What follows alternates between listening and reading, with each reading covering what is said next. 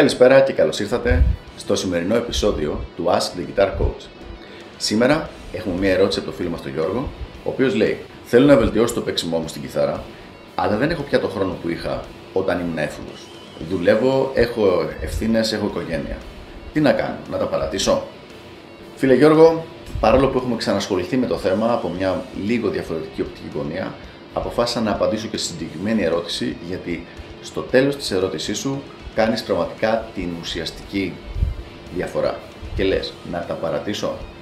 Και εδώ μπορώ να σε βοηθήσω πραγματικά. Μπορώ να σου δώσω δηλαδή μια απάντηση την οποία ξέρω ότι έχει τις maximum πιθανότητες να σε βοηθήσει. Και η απάντηση είναι εξής: να μην τα παρατήσεις. Πάρα πολύ συχνά, λόγω της δουλειάς μου, έρχομαι σε επαφή με κιθαριστές οι οποίοι τα είχαν παρατήσει σε κάποια φάση, ξαναξεκινήσανε ή συνέχισαν συνέχεια ή τα παρατήσανε και δεν ξαναξεκινήσανε οι οποίοι είναι τώρα 30, 40, 50, 60, πολλές φορές και 65 χρονών. Και υπάρχει μια πολύ πολύ μεγάλη σταθερά. Δεν υπάρχει ούτε μία περίπτωση ως τώρα όπου ο άνθρωπος που τα παράτησε να μην το έχει μετανιώσει. Για την ακρίβεια, ξέρω ότι θα φανεί υπερβολικό, αλλά αυτό έχω παρατηρήσει. Βλέπουν σαν την χειρότερη απόφαση της ζωής τους, τη μοναδική απόφαση που πραγματικά έχουν χίλιο μετανιώσει και που αν γίνανε πίσω θα το αλλάζανε, το ότι παρατήσανε την ενασχόληση με τη μουσική.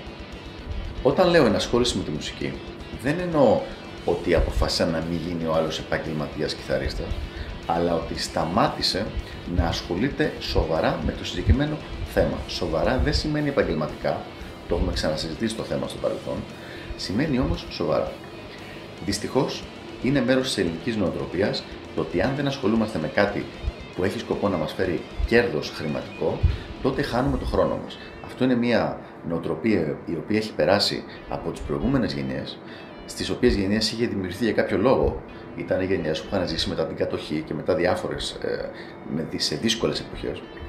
Αλλά σε εμάς, παρόλο που και τώρα περνάμε μια δύσκολη εποχή, δεν υπήρξε τέτοιο άμεσο πρόβλημα. Με πολύ απλά λόγια λοιπόν, μην τα παρατήσεις. Τόσο απλά. Γιατί θα είναι κάτι το οποίο θα το μετανιώσεις. Συνέχισε την ενασχόληση με την κιθάρα όσο πιο σοβαρά σου επιτρέπει ο χρόνος σου, η διάθεσή σου και η οικονομική σου κατάσταση και μη σκεφτείς το να τα παρατήσεις. Αν τώρα, πέρα από το να μην τα παρατήσεις, σε ενδιαφέρει και το να βελτιώνεσαι με κάποιους γρήγορους σχετικά αριθμούς, πραγματικά, όπως και πάλι έχουμε ξαναναφέρει, ο μοναδικός τρόπος το πετύχεις αυτό είναι να βρεις κάποιον εκπαιδευμένο καθηγητή ο οποίος να σε βοηθήσει στον δρόμο σου.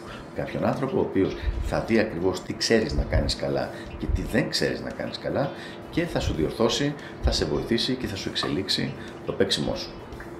Ειδικά στην ηλικία που βρίσκεσαι και με λίγο χρόνο που έχεις για μελέτη, αυτός είναι εντελώς μονόδρομος. Πραγματικά δεν υπάρχει άλλη λύση. Αυτά λοιπόν από μένα για το συγκεκριμένο θέμα και τα λέμε στο επόμενο Ask the Guitar Coach. Γεια χαρά!